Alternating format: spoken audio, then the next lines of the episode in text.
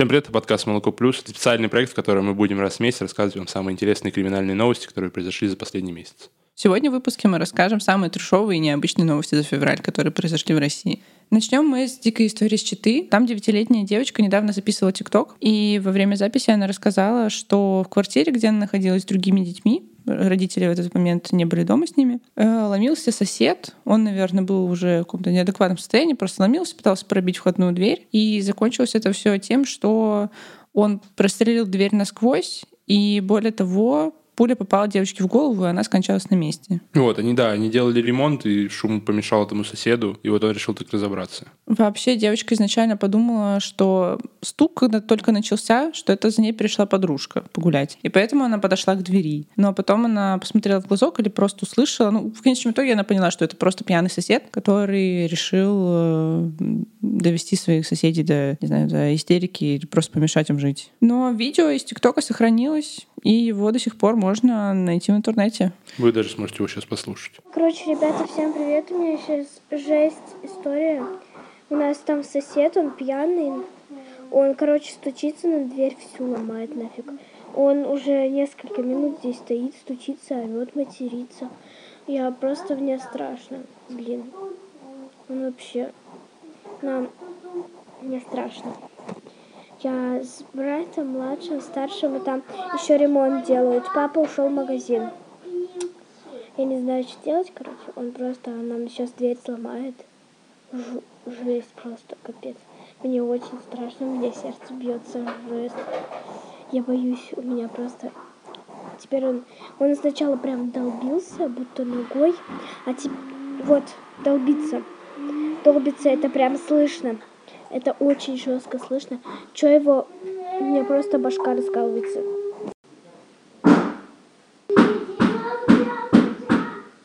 Следующая новость стрёмная произошла в Омске. К 14 годам приговорили мужчину, заразившего ВИЧ э, свою жену, свою бывшую жену, родную дочь и падчерицу. Молодой человек узнал о своем ВИЧ-статусе в 2015 году, однако заявил врачу, что он абсолютно здоров, и вы все врете. В 2019 году у второй его супруги обнаружили ВИЧ.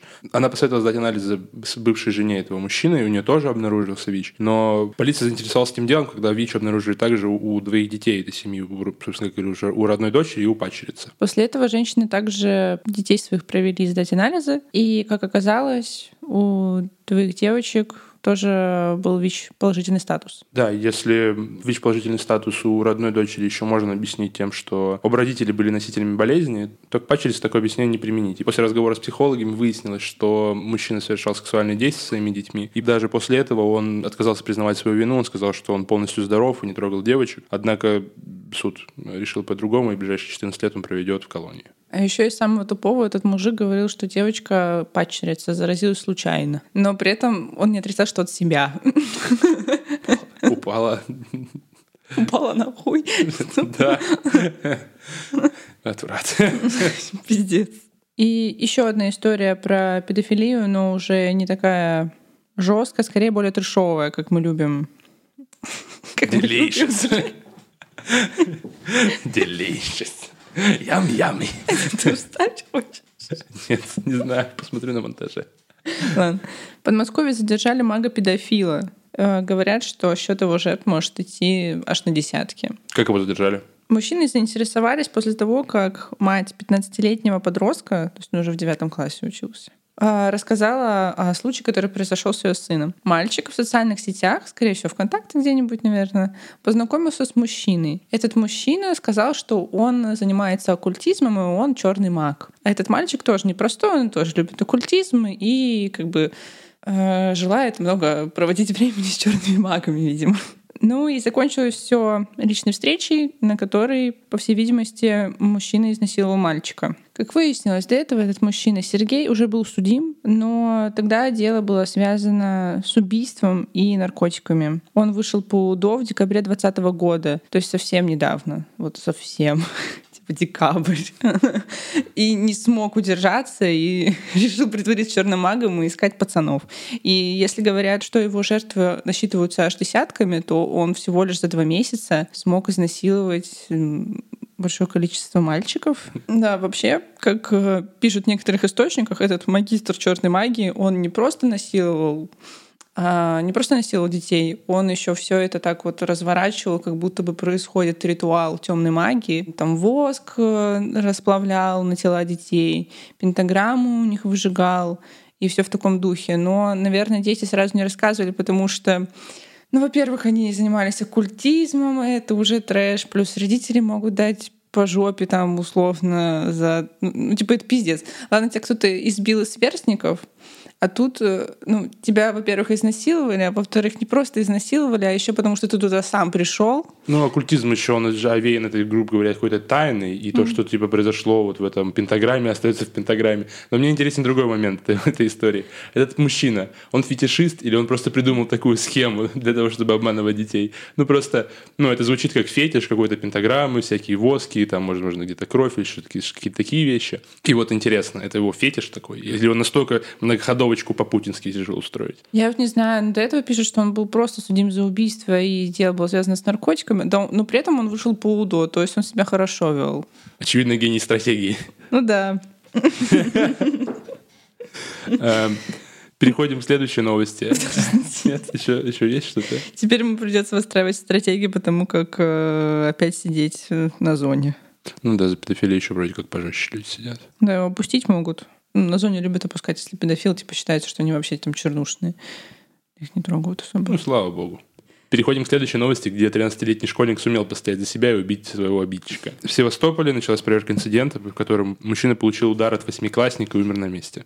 Между группой школьников и мужчиной возник конфликт. Угу. Непонятно, конечно, из-за чего, но можно предположить, там, громко себя как-то вели, мы сделали замечание, дети шакалы, всякое бывает. Или под окнами, может. Может быть. И один из парней 13 лет ударил мужчину, мужчина упал, подростки вызвали скорую помощь, но скорая приехала и сказала, что он мертв. Или как плохо что он мертв. Заметила.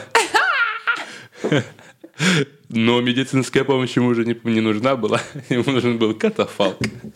Одни и те же люди. Но когда скорая помощь приехала, они уже нашли только мертвое тело пока не установлено, умер мужчина в результате удара или у него что-то, не знаю, что-то другое произошло, но Интересно, что чувак жил, не, видимо, не в самой благополучной семье, потому что мать ребенка в 2019 году привлекалась к административной ответственности за неисполнение обязанностей по его воспитанию. И сейчас ему всего 13 лет, то есть ему уголовное преследование не светит никак, как мы знаем по замечательному ролику МВД. Он еще не отвечает за свое убийство. Тебе исполнилось 14? Поздравляю. Безусловно, пока за тебя отвечают родители. Но с этого возраста наступает твоя личная ответственность по некоторым статьям Уголовного кодекса. И, ну, а что, как, не знаешь, что бывает в таких ситуациях, если вот человек 13 лет убил человека? Садят родителей, штрафуют родителей, лишают родительских прав. Не в курсе? Ребенка не посадят, потому что ему еще нет 14 лет, и его точно поставят на учет и будут всячески там проверять, контролировать. Ну и в школе он тоже теперь будет на специальном э, как сказать, теперь к нему будет по-другому относиться в школе тоже. Ну, и есть еще специальные школы, куда сбрасывают таких э, учеников. Угу, из неблагополучных семей, условно. Центр образования. Ну, а родители, скорее всего, заставят выплачивать э, компенсацию, ну, штраф. Нормально. То, что, ну, их нельзя сажать, потому что это же они не, не они убили, а их ребенок, ну, так ему еще 13 лет, то он сам тоже не сядет, но он будет под э, присмотром теперь тщательным, а родители выплатят штраф. Звучит как лазейка. Типа заставлять своих детей. А, кстати, у нас цыгане. Давай, давай. На районе, где я росла, в Калининграде, было раньше очень много цыган. И рассказывали взрослые потом истории о том, что эти цыгане продавали героин в 90-х э, местным людям, и они брали на дело, на продажу, собственно, с собой восьмилетних детей или каких-нибудь еще маленьких, которых не посадят, им ничего не сделают. И давали им конкретно в руки там, дозу какую-нибудь. Приходил покупатель и сделка проходила из рук ребенка в, в руки покупателя. Поэтому эти цыгане как бы не могли быть привлечены вообще никакой ответственностью. Вот они этим тоже активно пользовались. Ну, не могли, не привлечены именно за сделку все-таки. Типа где-то они хранили, очевидно, не в детских комнатах. Даже если в детских комнатах, скорее всего, посадят родители. Ну да, да, да, просто это будет хранение там в особо крупном размере, какой-то у них размер найдут. Но если они будут замечены кем-то со стороны, хотя они это чаще всего делали в полях, там, в области, э, типа, по факту ребенок это делает, ну, им там максимум штраф появится, что-то в этом роде. Но понятно, что они придут к ним на квартиру, но они, у них будет время, чтобы это все куда-то сплавить. Ну да. Ну, раз мы уже начали говорить про драки, то стоит вспомнить вот такой случай, который произошел в начале февраля. Двое мужчин в Феодосии пришли в поликлинику, очевидно, на прием к врачу, но закончилось это все дракой и выстрелами. А, двое мужчин стояли в очереди в поликлинике, и они начали спорить из-за того, кто же первым попадет к врачу на прием. Все закончилось тем, что один из мужчин ударил второго в лицо, и их попросили выйти на улицу, потому что это уже, ну, пиздец, типа, что вы деретесь внутри больницы.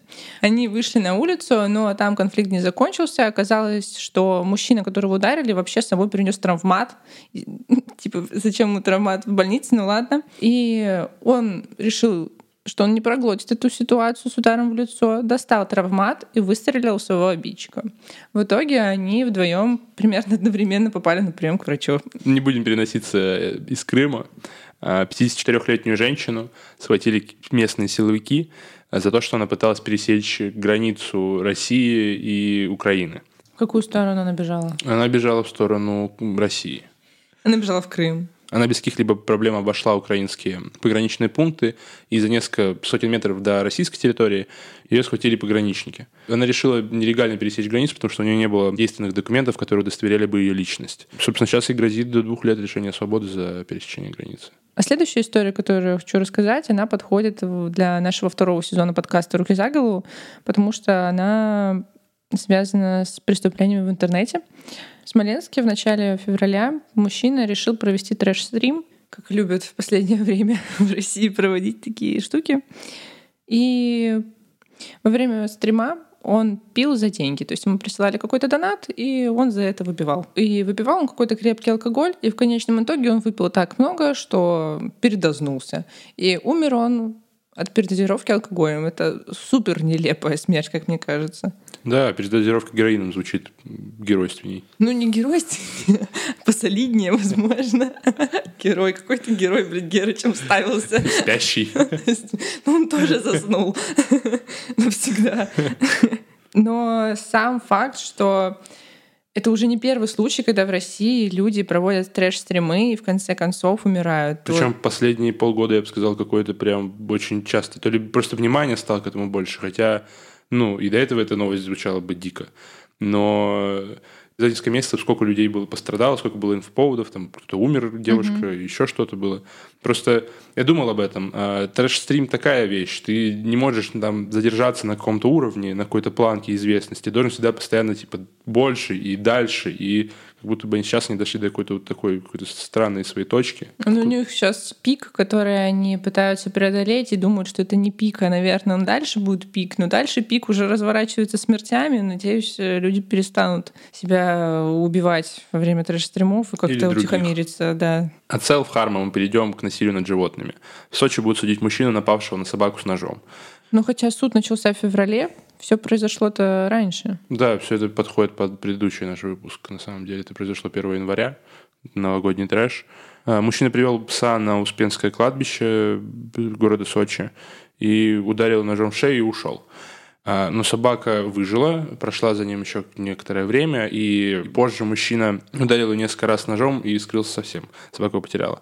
Пострадавшего пса обнаружил один из местных жителей, отвел отвез к ветеринару, э, собаку спасли. А вообще при осмотре врач сказал, что эти травмы не очень совместимы с жизнью. Собака выжила. Сейчас мужчину будет судить. Ему грозит до трех лет лишения свободы. Наверное, мужчину нашли по камерам, что-то в этом роде, потому что собака же не может дать никаких показаний. А, а жаль.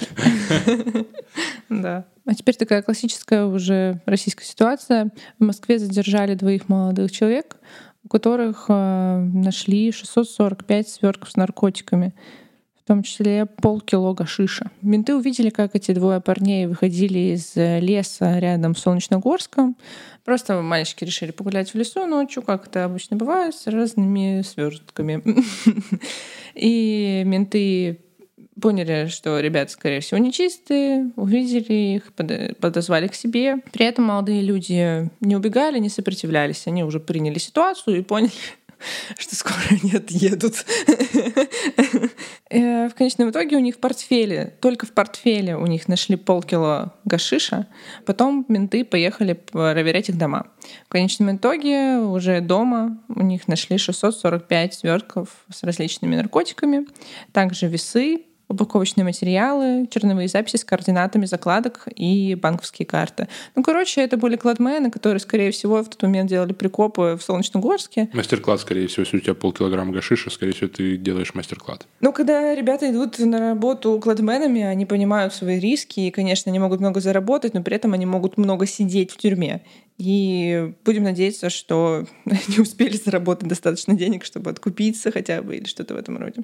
Так поздно уже откупаться, если их уже взяли. Да взяли-то взяли, но мне кажется, можно какой-то момент подкинуть взятку. Это все-таки Мазараша. Будем надеяться. Если вы молитесь, начинайте молиться за этих пацанов. Все, переходим, переходим к этой теме.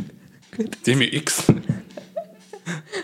теме N. Вообще, да, нельзя забывать, что 23 января начались, и в феврале, и в феврале продолжились а, массовые акции протеста в поддержку Алексея Навального. Люди выходили на улицы, не только в Москве, в Петербурге, что радует на самом деле. И эти акции протеста, как обычно бывает, заканчивались массовыми задержаниями. И в этот раз задержаний было максимальное количество. До этого ОВД-инфо не насчитывало такое число. Более 10 тысяч человек задержали на акциях 23-31 января и в начале февраля. Из-за того, что людей задержали очень много, менты не знали, куда их распихивать, и часто это заканчивалось э, многочасовыми ожиданиями в УАЗиках или переполненными ОВД. Я думаю, что многие читали новости и в курсе событий последнего месяца. Э, давай, наверное, как-то просто, может быть, наш личный с тобой опыт обсудим, потому что у нас он довольно контрастный. Ну, не контрастный, у нас, у нас он разный. Угу.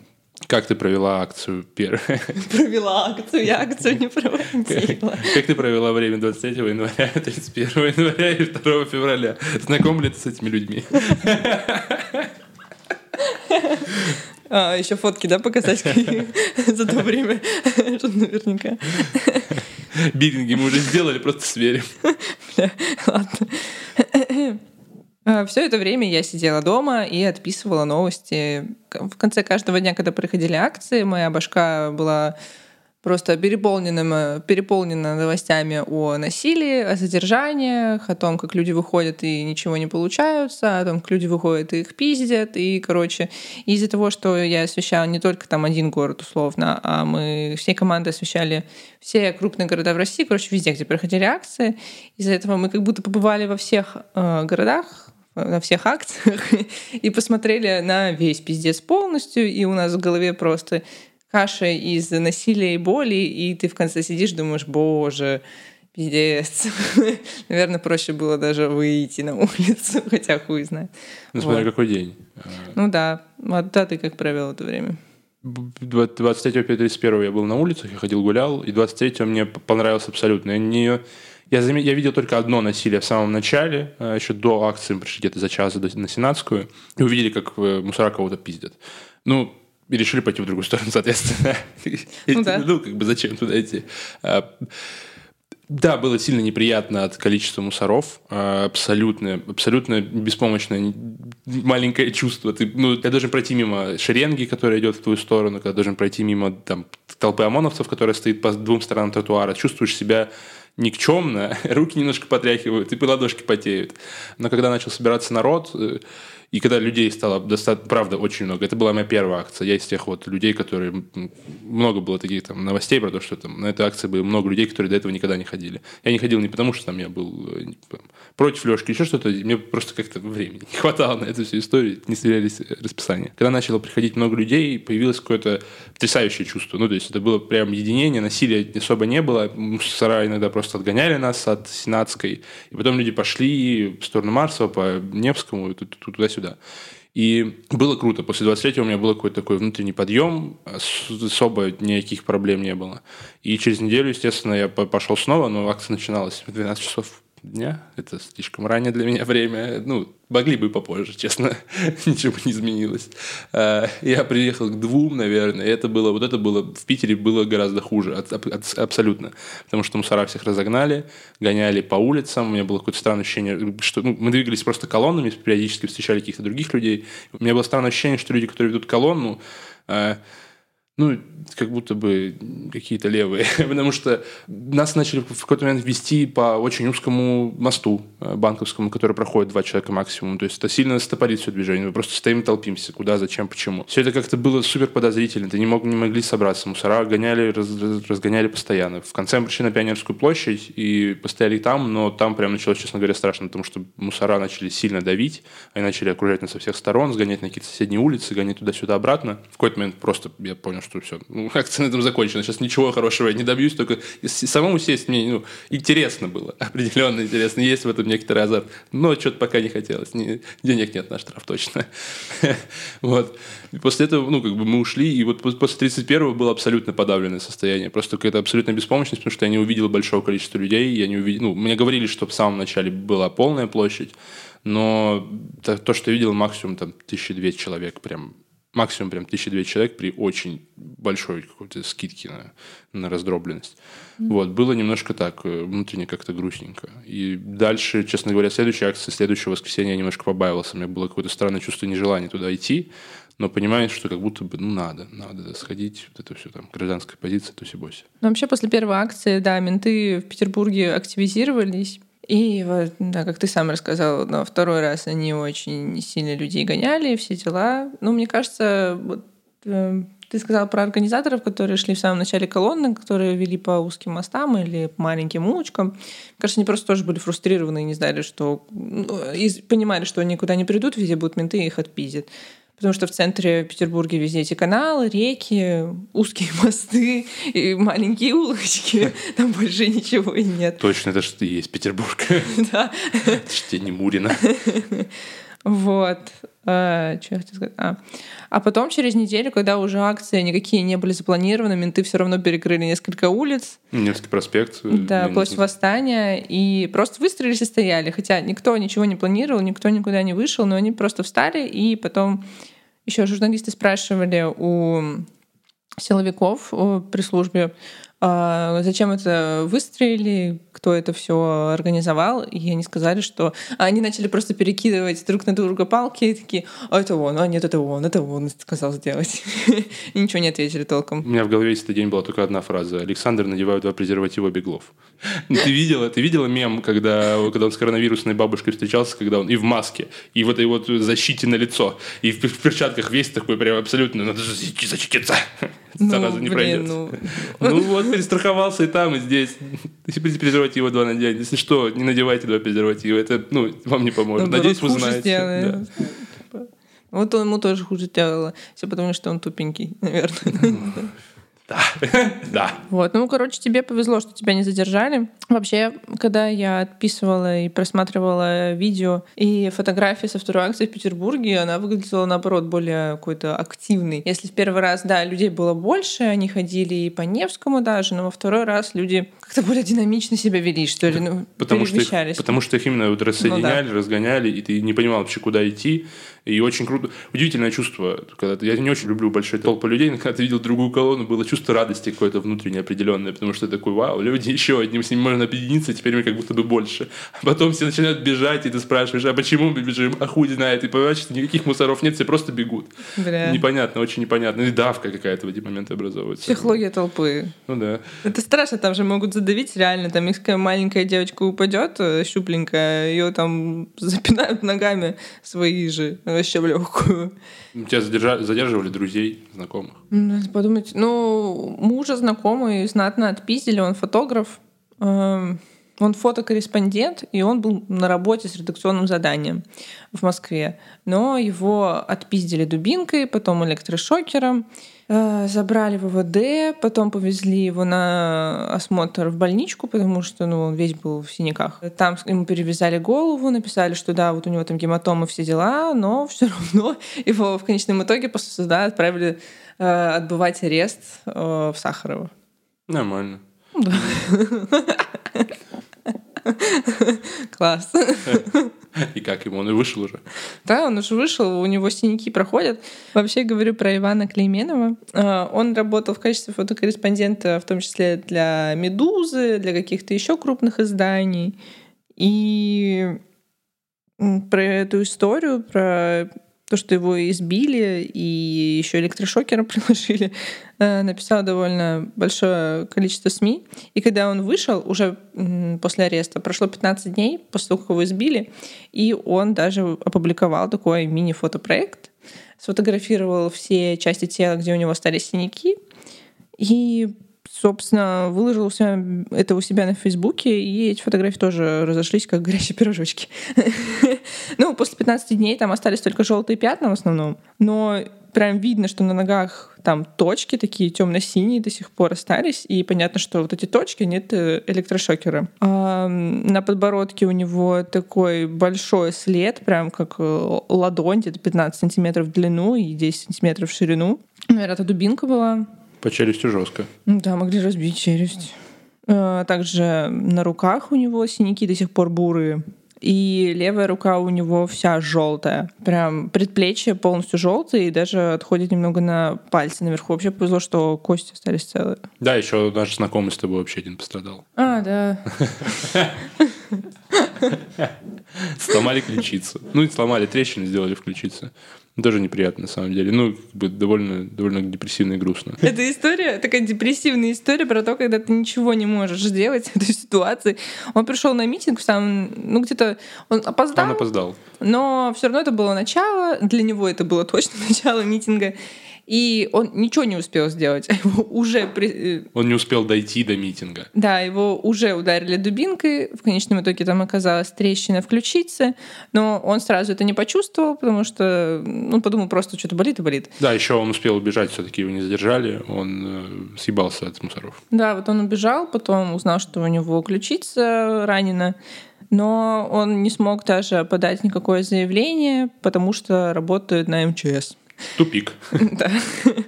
Тупиковая ветка развития оказалась. Да.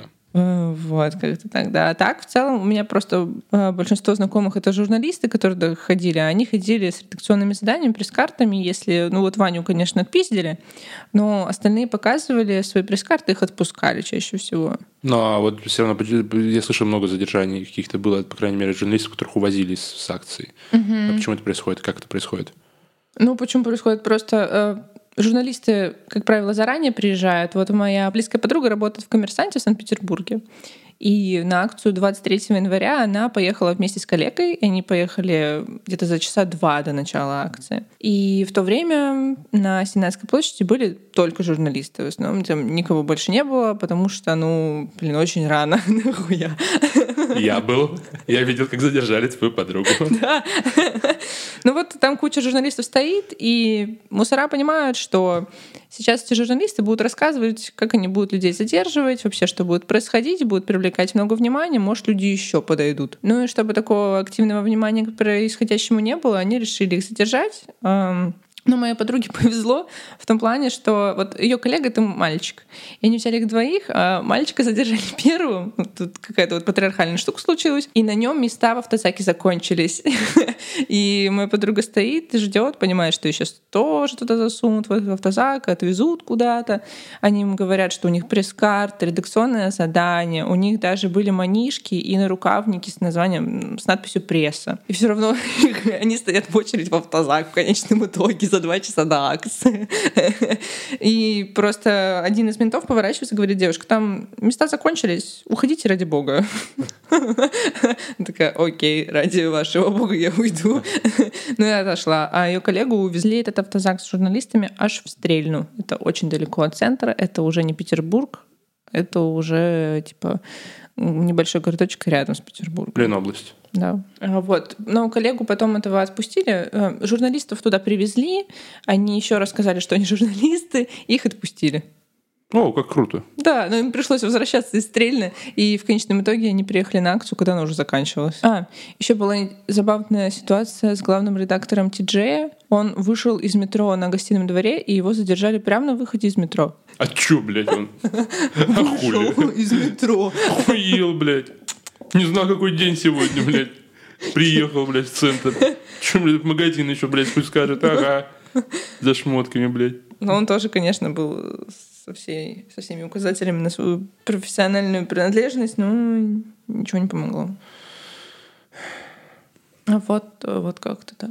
Короче, по криминалу февраль у нас оказался таким... С одной стороны, у нас были митинги и протесты, э, которые начались еще в конце января. А с другой стороны, у нас были такие классические трешовые ситуации с убийствами и насилиями россиян.